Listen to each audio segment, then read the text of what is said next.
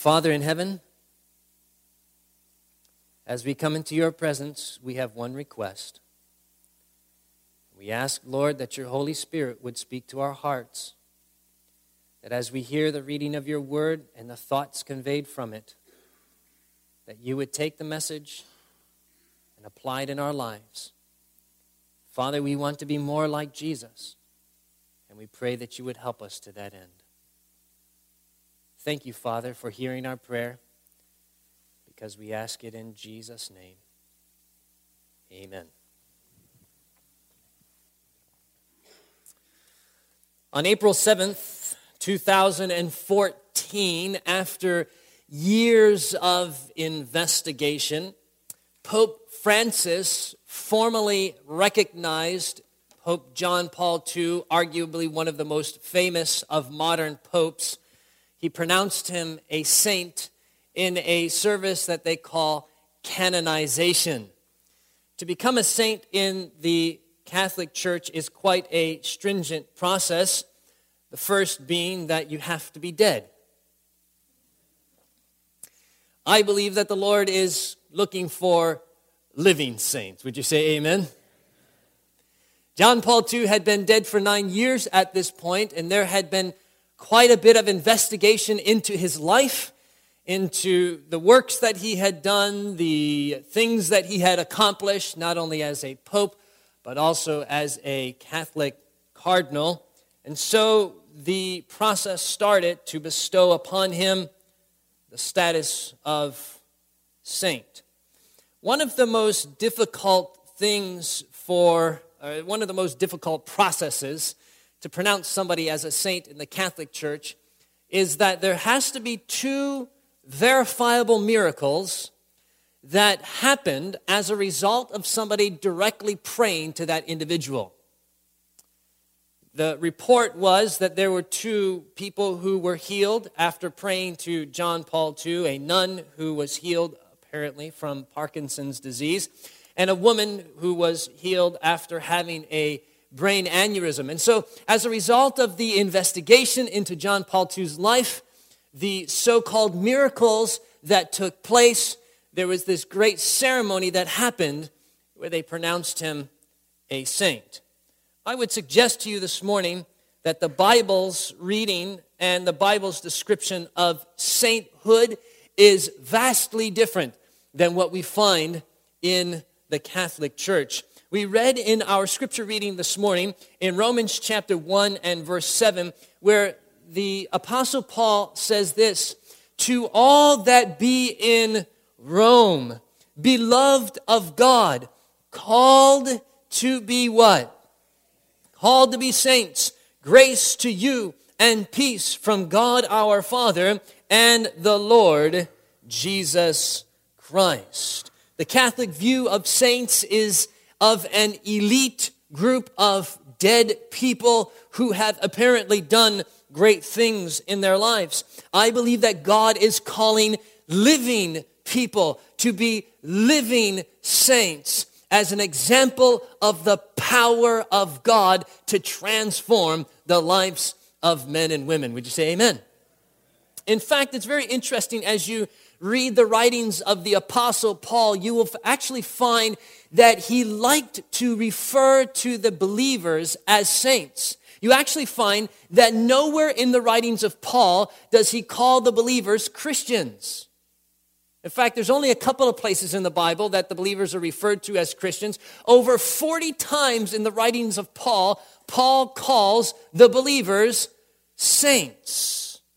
And I believe that that's a very good title because it carries with it and a very uh, great meaning behind it. In fact, the word saint means to be set apart for God, to be, as it were, exclusively His. I want to be exclusively God's. How about you?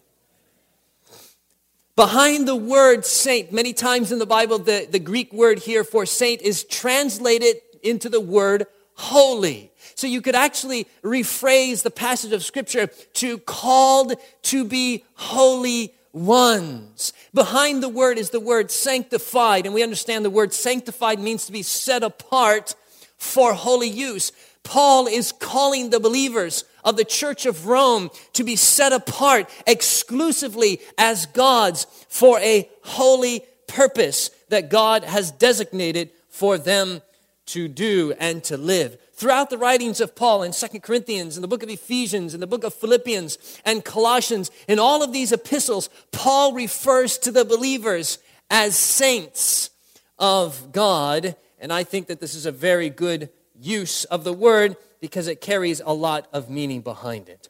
In 1 Corinthians chapter 1 and verse 2, the Bible says this, unto the church of God which is at Corinth, to them that are what?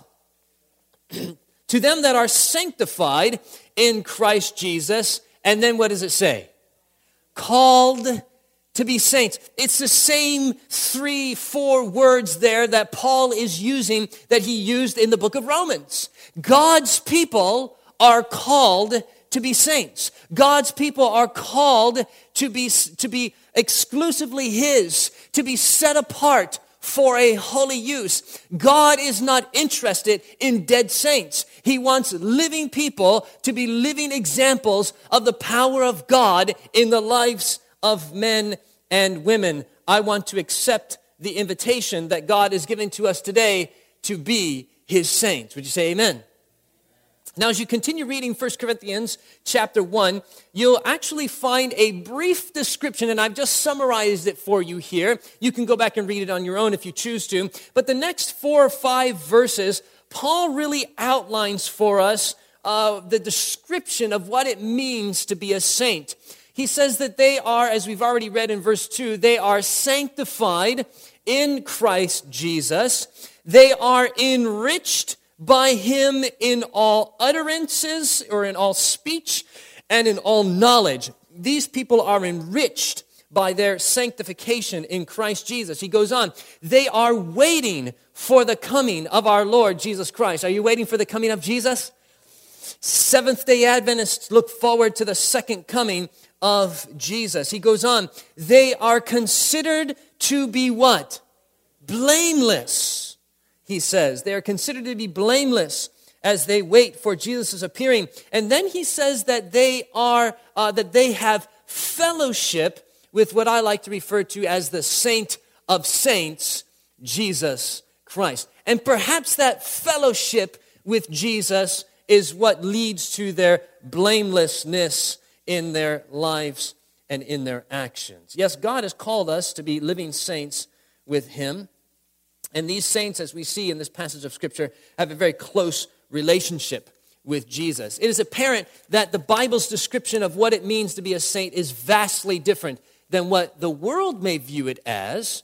And of course, as we've already seen in the Catholic Church, it's very different than that. So the question then is this Do we dare claim to be saints? Given this description in the Bible, do we dare claim to be saints? Are we developing a saintly disposition and saintly characters? Are we following the saint of all saints? If we are following Jesus' example of what it means to be a saint, then we will turn the other cheek when somebody mistreats us.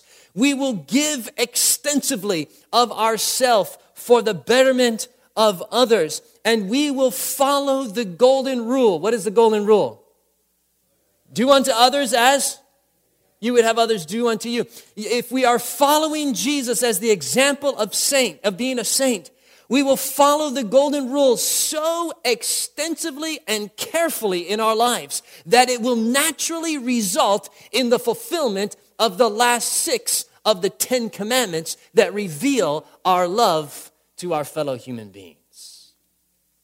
Yes, indeed, God's people are called to be saints. Notice what the Bible says here in Daniel chapter 7 and verse 18. Daniel says this The saints of the Most High shall take the kingdom and possess the kingdom forever, even forever and ever. Who are the ones that possess the kingdom of heaven? Who are the ones that receive the gift of eternal life? Who are the ones that inherit the new heavens and the new earth? It is the saints according to Scripture. So the Bible here is telling us That before we can accept the, or before we can get the gift of eternal life, before we can walk on streets of gold and accept the uh, citizenship of the kingdom of heaven, the Bible here is telling us this morning that we need God to transform us into saints. We have to accept the invitation that God has given to us to a higher standard of living than what the world and what Christianity says is acceptable. We have to accept this invitation to be called as saints and allow God to perform the miraculous miracle in our lives of transforming us into living saints for Him. For it is the saints of God who will inherit the new heavens and the new earth. In the book of Revelation, we find this elite group of people talked about once again. All are invited to be part of the group, these people that are called saints. But the Bible here describes them once again in a passage of scripture that we are familiar with, very familiar with as Seventh day Adventists. It's one that you hear thundered from our pulpit quite often during an evangelistic series. It is at the very uh, beat of the heart of Seventh day Adventists, that is Revelation chapter 14. And there we find the three angels' message, what John describes as the everlasting gospel. And right after the third angel's message is repeated, John says this in verse 12 he says, Here is the patience of the. Now, many times we miss the connection. We have the three angels' message, and then we have here is the patience of the saints. And we miss the connection. There is a tight connection between these two because John is describing the people who will live during the time of the third angel's message. As he's describing these people who lived during the time of the third angel's message, what is the third angel's message, by the way? Don't receive the mark of the beast. So it's the time period in Earth's history where the Sunday law is going out, where the mark of the beast is being enforced, and all the world has to choose between obedience to God and obedience to men. This is the scene that is taking place in Earth's history when John says, Here is the patience of the saints. Here are they that keep the commandments of God and have the faith of Jesus. This is the people that John is describing. The people who are living during the time of great persecution in the last days. In fact, the Bible says in Revelation chapter 7 and verse 14, these are they which came out of what? Great tribulation and have washed their robes and made them white in the blood of the Lamb. We don't have time to get into it, and it's really not that important for us to understand it. But suffice it to say that this is going to be a time of tremendous persecution in the end of Earth's history.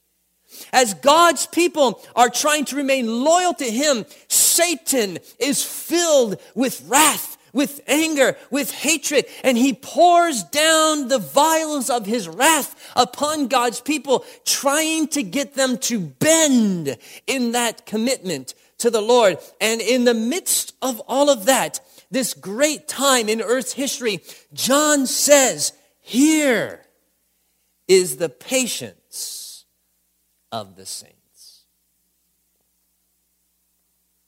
I believe the saints as they go through this time of great injustice, because it is unjust the way that we'll be treated. You know, as Christians, if we're always looking for fairness, we might lose out on eternal life because it's just not going to be fair in the last days. But I believe the saints, as they go through this time of great injustice, they will react the same way that Jesus reacted during the last closing scenes of his life. If you want an interesting study sometime, you can go back and look at this. Look at the last 48 hours of the life of Christ in comparison with the life of God's people in the last days. And what you will find is it's a mirror reflection.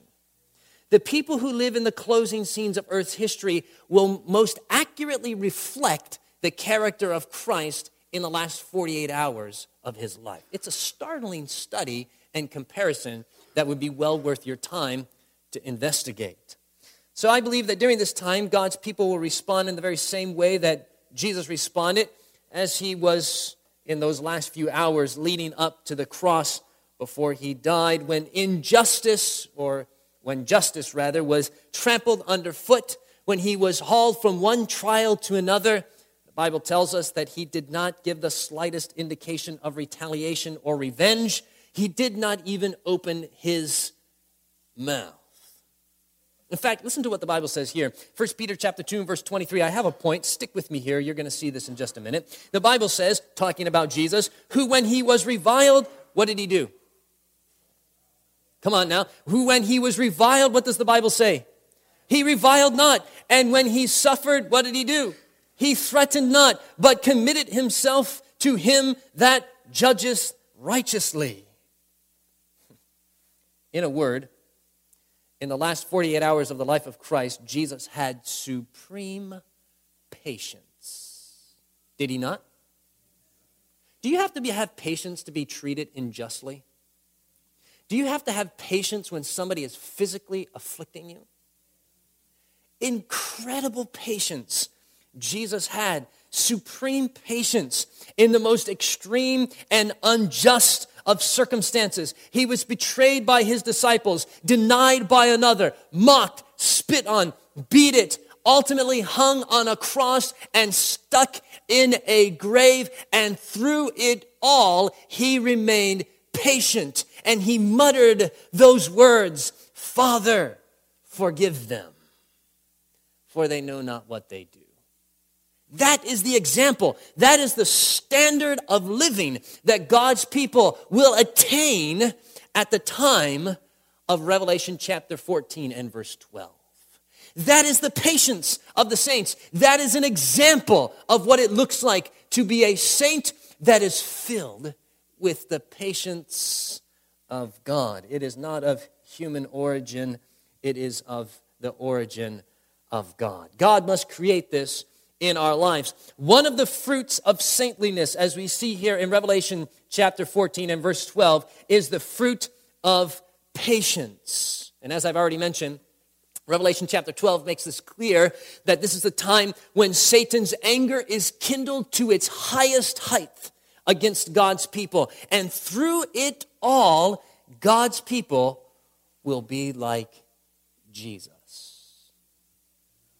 I don't know about you, but when I think about this, I think, Lord, you've got a lot of work to do in my life. I hope I'm not alone on that one. Lord, you've got a lot of work to do in my life because I want to be patient as Jesus was patient in the most severe and trying of circumstances. Here is the patience of the saints. So here's the question I want to pose to you, and it's this Are we as a people who, who profess to know so much, are we patient or are we irritable? We do know a lot as a people, don't we? God has entrusted us with a, with a phenomenal amount of information. God has given us so much light in His Word. He has given us a knowledge of the everlasting gospel. He has given us a knowledge of the second coming of Christ, of all of these things, righteousness by faith. You name it. Go down the list. God has given us a knowledge of great truth in His Word. But if is that truth transforming us into patient people? If it isn't, it's really useless. It hasn't really done a whole lot for us. It's just a head full of theory. And as we know, theory is not what it's going to take for us to get to the kingdom of heaven. It's a changed heart that will get us there. Patience is a theme that you find throughout the Bible when you look at God's people.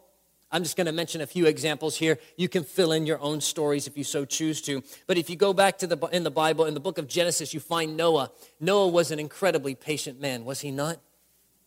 All those years he preached and was ridiculed as he preached about the flood that was coming, he built that ark. And then when God filled that ark with animals in that divine miracle, Moses or Noah walked into that ark. God closed that door, sealed it shut, and then for seven days, he sat inside that ark. Did that take patience? Well, the people outside were having parties and making fun of him and jeering him. Where's your water to float your boat? Noah was faithfully and patiently waiting for the fulfillment of God's word. Job, Bible says, Bible speaks of the patience of Job in James chapter 5 and verse 11. Can you imagine going through that? Would you have to have patience with God to go through something like that? Would you have to have patience with your spouse? Remember how Job's wife treated him in that severe and trying of circumstances?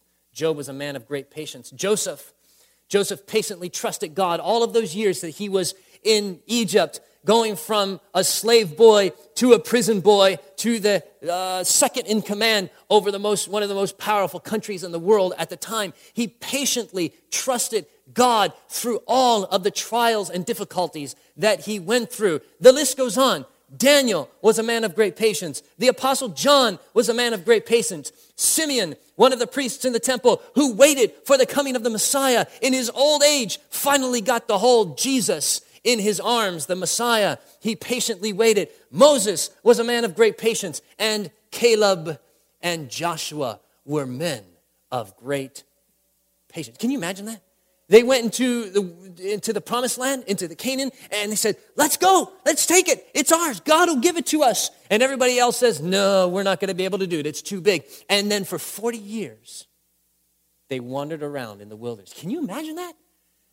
Patience. They had to have incredible patience that God was doing His will, and they would wait for His will to be done. The list goes on. There are many other people that we could talk about, but we must hurry on to some other points here. I asked the question this morning how is patience developed? Sure, maybe you're doing a little self reflection right now, and you might see that there's a few areas in your life where you lack when it comes to patience. How can I, as a person, as a Christian, as a Seventh day Adventist, how can I be a more patient person?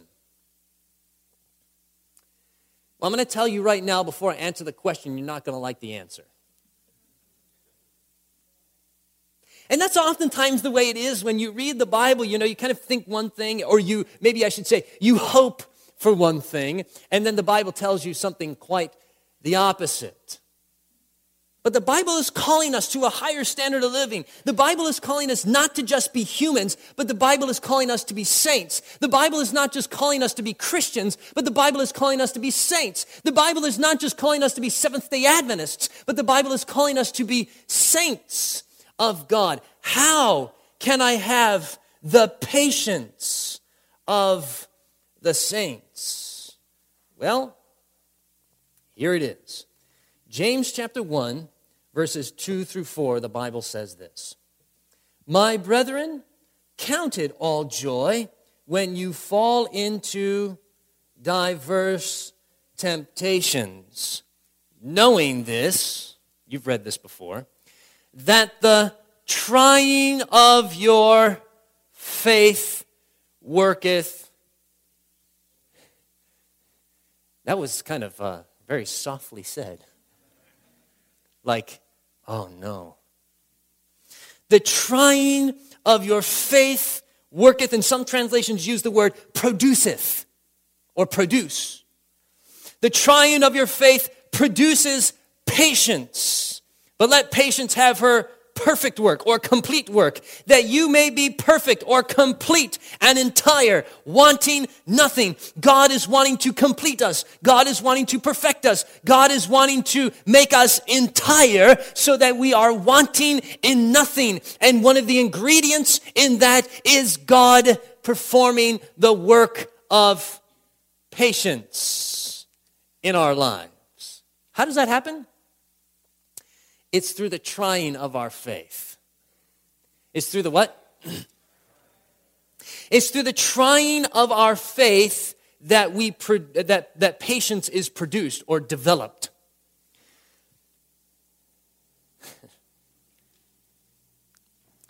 There's no other way to really get around this.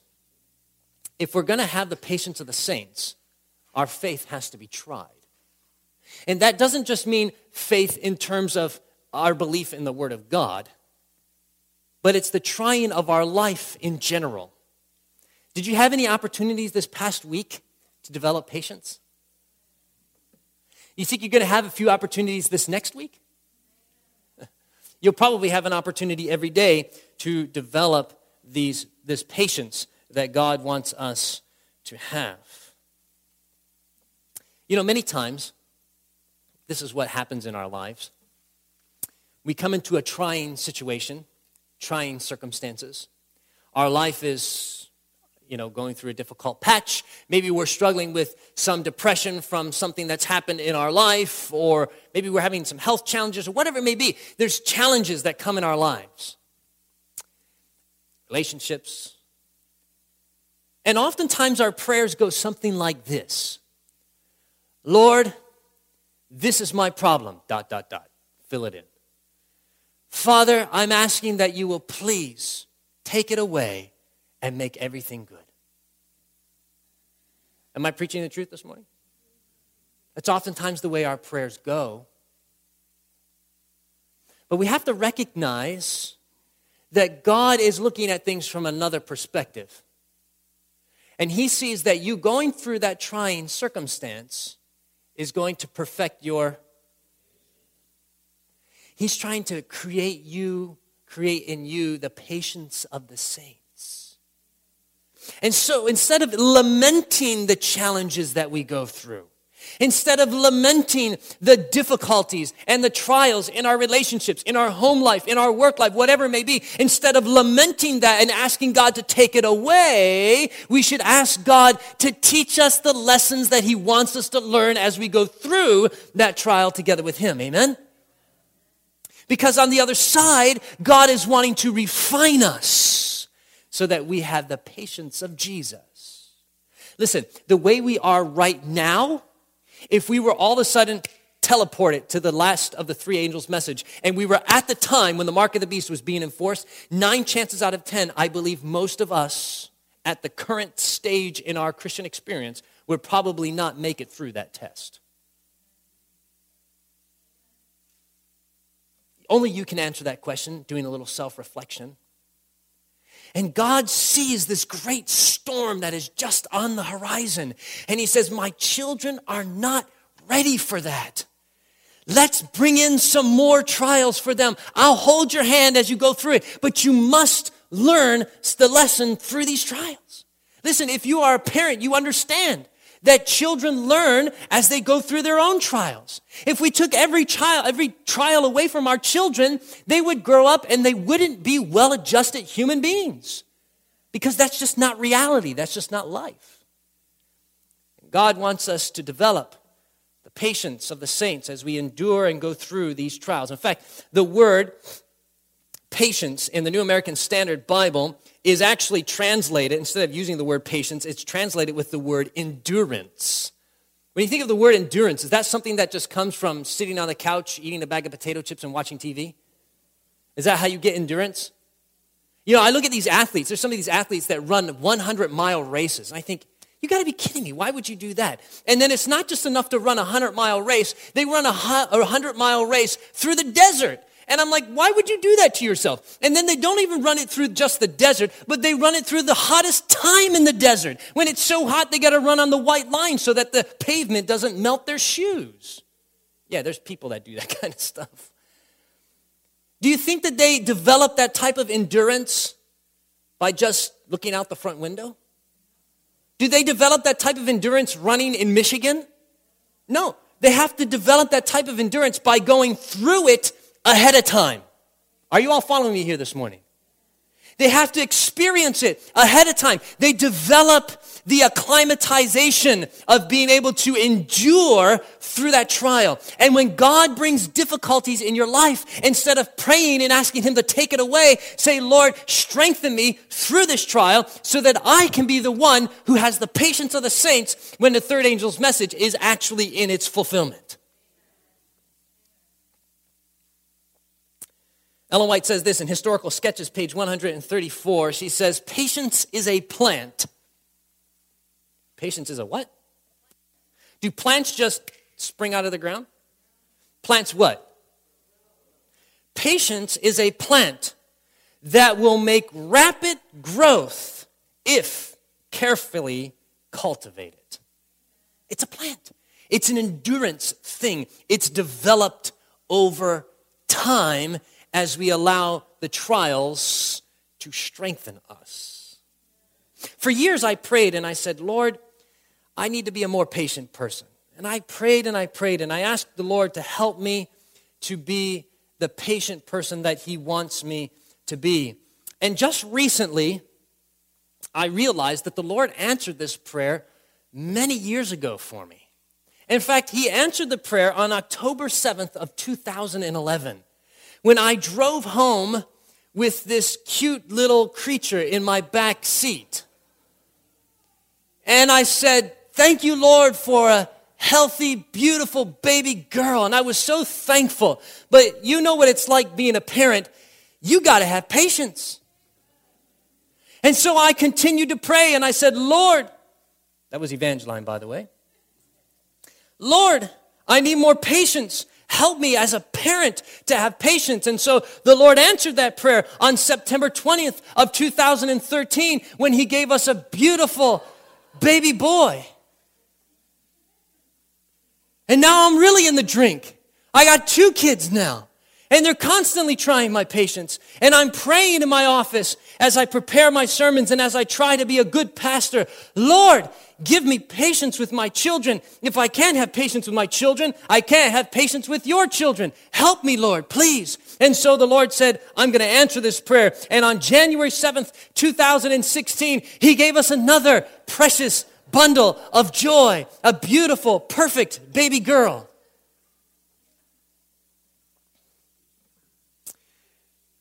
I didn't realize the Lord was answering the prayer for me. And so I continued to pray and I said, Lord, I got three kids now. And not only do I have to deal with them, you know, being disobedient to me, but now I got to deal with them dealing with each other. Please help me, Lord. And so I keep praying and asking the Lord, please give me patience. And so on December 10th of 2017, no, Midori is not pregnant.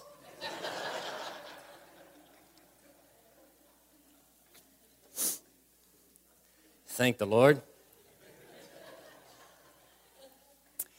He gave us the furriest member of our family.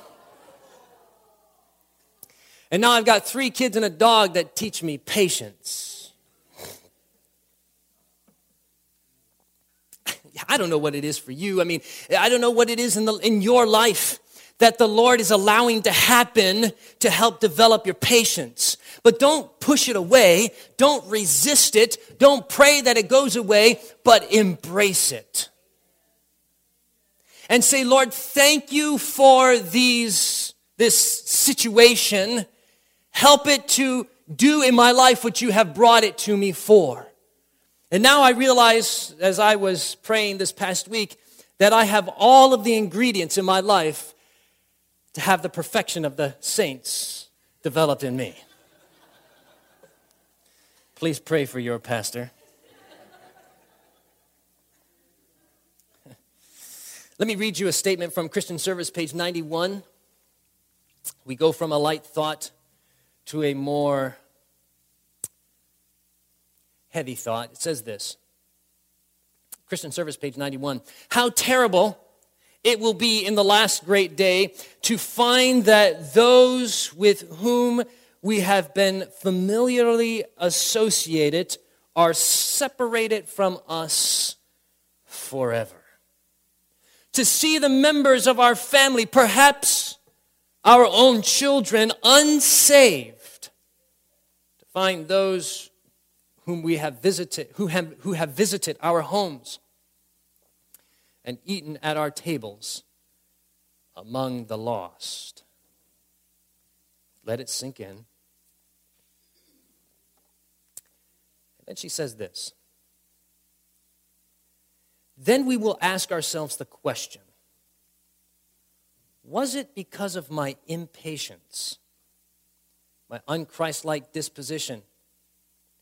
Was it because self was not under control that the religion of Christ became distasteful to them?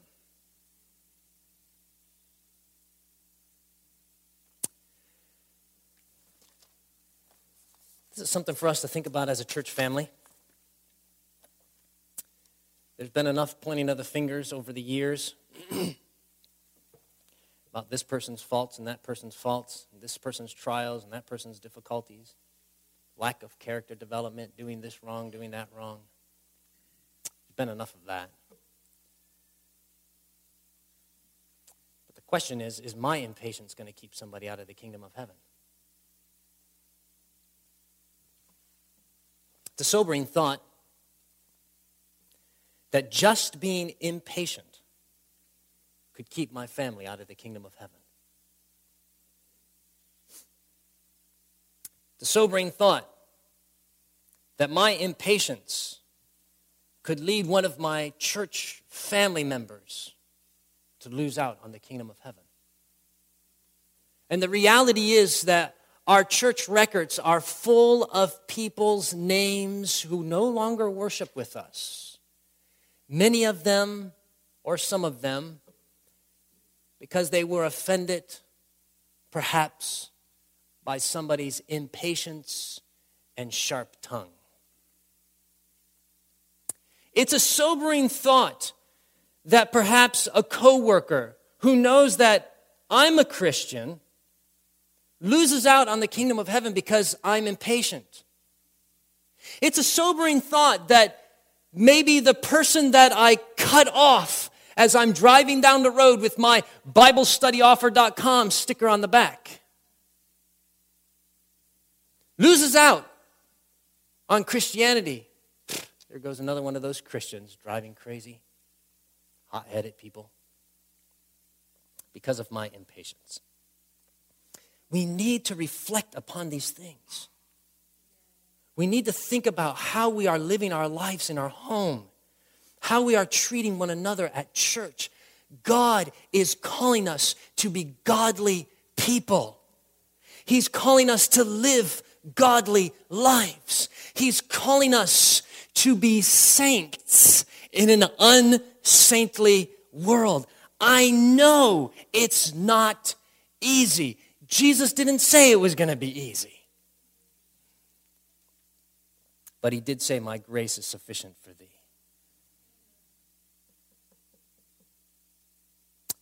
You know, we got to stop thinking about it in terms of, you know, I'm just a human. I make mistakes. People got to understand. We're all human. This is the kind of thought process that people have today. I'm human. I make mistakes. God will understand. Sure, He understands and He's willing to forgive you, but He doesn't want to leave you there. He wants to bring you up to a higher standard of living. God is not calling us to be humans, God is calling us to be saints.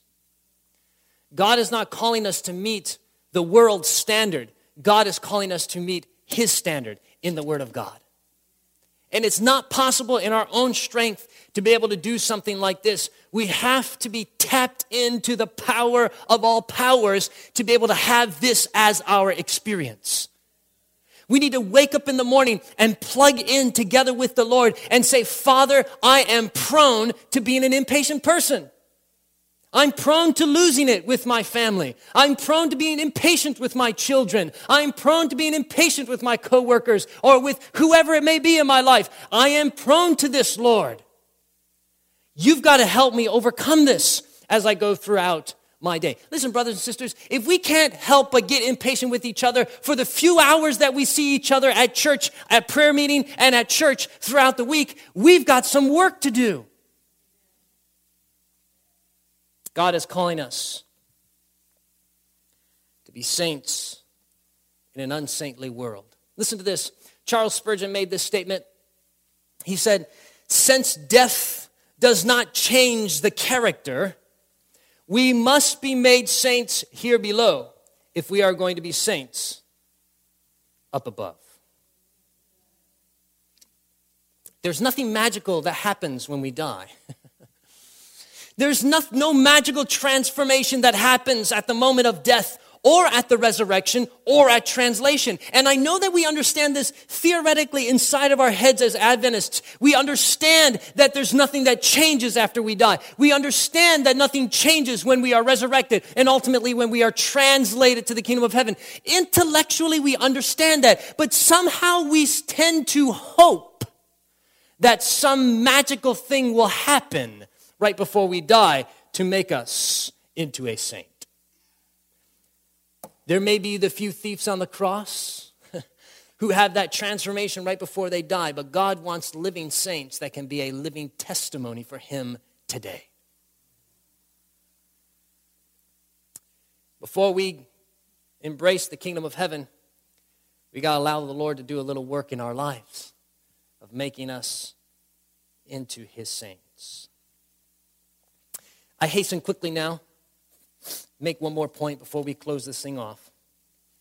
As you review the passage of scripture in your mind this morning that we are studying, here is the patience of the saints. Here are they that keep the commandments of God and the faith of Jesus. I don't want you to miss a very vital point in that Bible passage. Connected with the patience of the saints is obedience. What is it?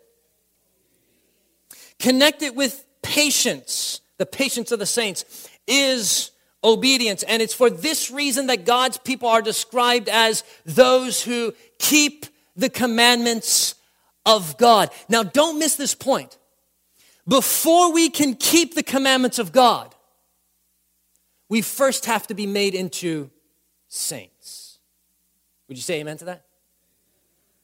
Before we can keep the commandments of God, we need the Lord to perform the miraculous miracle of transforming my life into a saint. And it's by living that saintly life that we are able to naturally keep the Ten Commandments.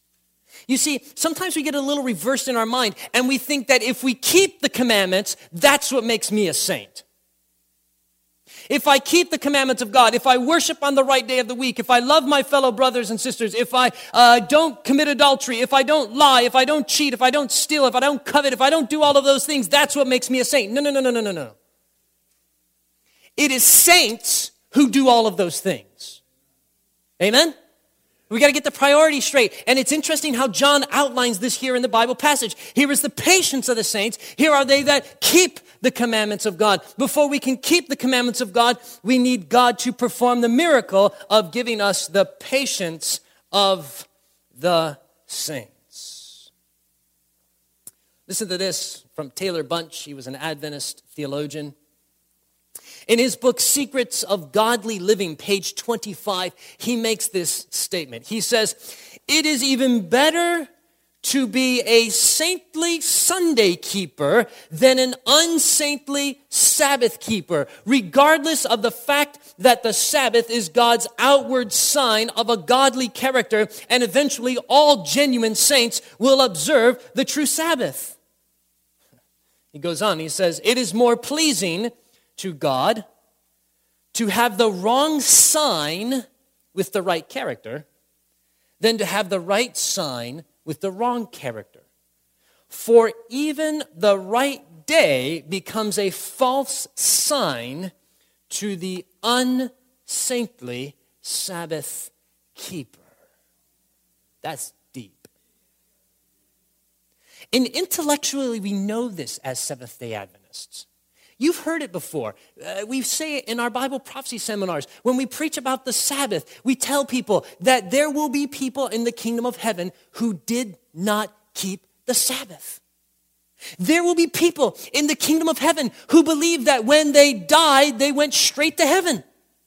There will be people in the kingdom of heaven who drank alcohol and smoked cigarettes and ate pork. There will be people in the kingdom of heaven who went against Bible doctrine as you and I know it, but they lived the life that God called them to at the time that they lived.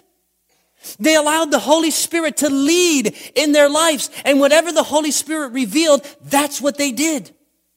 They allowed God to develop this character in them that was a character of complete surrender and submission to the will of God. Now, don't misunderstand me. I'm not saying that we shouldn't understand doctrine and that we shouldn't live by doctrine.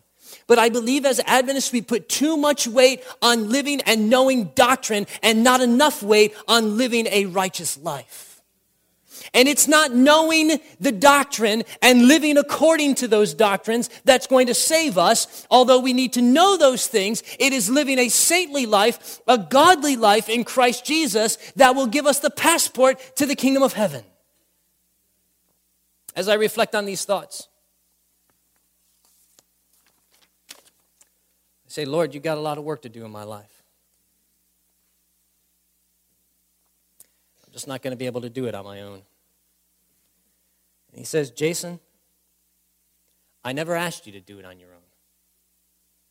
Let me be God. Let me take care of the impossible and stop trying to do it yourself.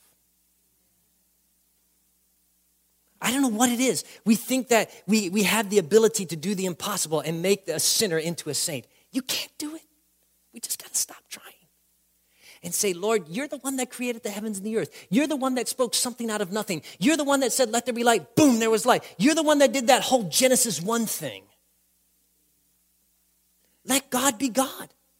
Let Him be the one that does the miracle in your life. And say, Father, I surrender my life to you. I'm a blank canvas for you to create whatever you want in my life. I'm willing to do it. I'm willing to change. I'm willing to mold. I'm willing to do whatever you ask me to do. Just do it for me. I says, okay, now that you've stepped aside, now I can get something done. God wants to do this. God wants to create saints that can inherit the kingdom of heaven that he has prepared for us. There is a minister, in closing, who was asked to do the funeral of a very saintly lady. Everybody knew that she was just a saint of a person. Lived just the greatest life. She was the nicest person to people. She was the dean of women at a college. And all of the women that she ministered to just knew she was a righteous and godly and saintly individual. And so this minister was given the Bible of this lady. She was old when she passed away, and it was a tattered Bible, probably. And for a minister, that's doing the funeral for somebody who's passed away, getting there, that person's Bible is a gold mine. It's like a portal into that person's life. And so this minister began to look through the Bible of this deceased lady who everybody loved so much. And as he went through, he noticed in the flyleaf of her Bible that there was a little phrase or little sentence that was written down the secret to saintly living. And this is what she had penned The secret of being a saint is being a saint in secret. There's a lot of gospel in that little phrase, isn't there? You see, the problem comes when we try to be a saint when we're out in public and live like the devil when we're at home. That's the problem. Because what happens is when we're out in public, the devil slips out every now and then. But if we're a saint at home, we're going to be a saint out in public as well. If God has done that work in our lives at home and we can be a saint eh, inside the four walls of our house and our family knows that we are good people, then we can go out in public and people will know that we have had an encounter with God and that God has done something in our lives that is beyond what any human could ever do. Godly living. God is calling us to be saints, to living, to live a godly life. And so this morning I invite you to reflect upon this question. Am I becoming more saintly as the months and years go by? Or am I becoming more like what the world wants me to be? What the enemy of God wants me it's either one way or the other. The trajectory is going one direction or the other. It's, it's either heading in the direction of heaven or it's veering off in its course. And I don't know about you, but this morning I want to say, Father, please help me this next week to accept the invitation to be a saint. Amen? God, help me to be the saint that you are calling me to be that sanctified, holy person that is exclusively yours. Help me, Father. Give that gift to me. Amen? Lord, help us as a church to be saintly people who love one another and look forward to spending eternity together with each other in the kingdom of heaven. Let's pray. Father in heaven, we come before you as a church family in worship. We've just sat at your feet and listened to your word and spent a few moments thoughtfully reflecting upon it. And Father, we recognize that we are inadequate to make this transformation in our lives, but yet we are struck with awe that God would call us to be saints. Father, this next week, we accept that invitation. We accept that challenge. We embrace whatever trial you may bring along to exercise our patience. That we might be that people who will be able to stand in the most compromising time of Earth's history and be described as John described them the ones who have the patience of the saints, who keep the commandments of God, and have the faith of Jesus. That's the experience, Father, we want. Please create it in our lives, for we cannot do it on our own. Thank you, Lord. Thank you. We accept the gift and we praise your name for the work that you are going to do. For we ask it in Jesus' name. Amen. This media was brought to you by Audioverse, a website dedicated to spreading God's Word through free sermon audio and much more. If you would like to know more about Audioverse, or if you would like to listen to more sermons, please visit www.audioverse.org.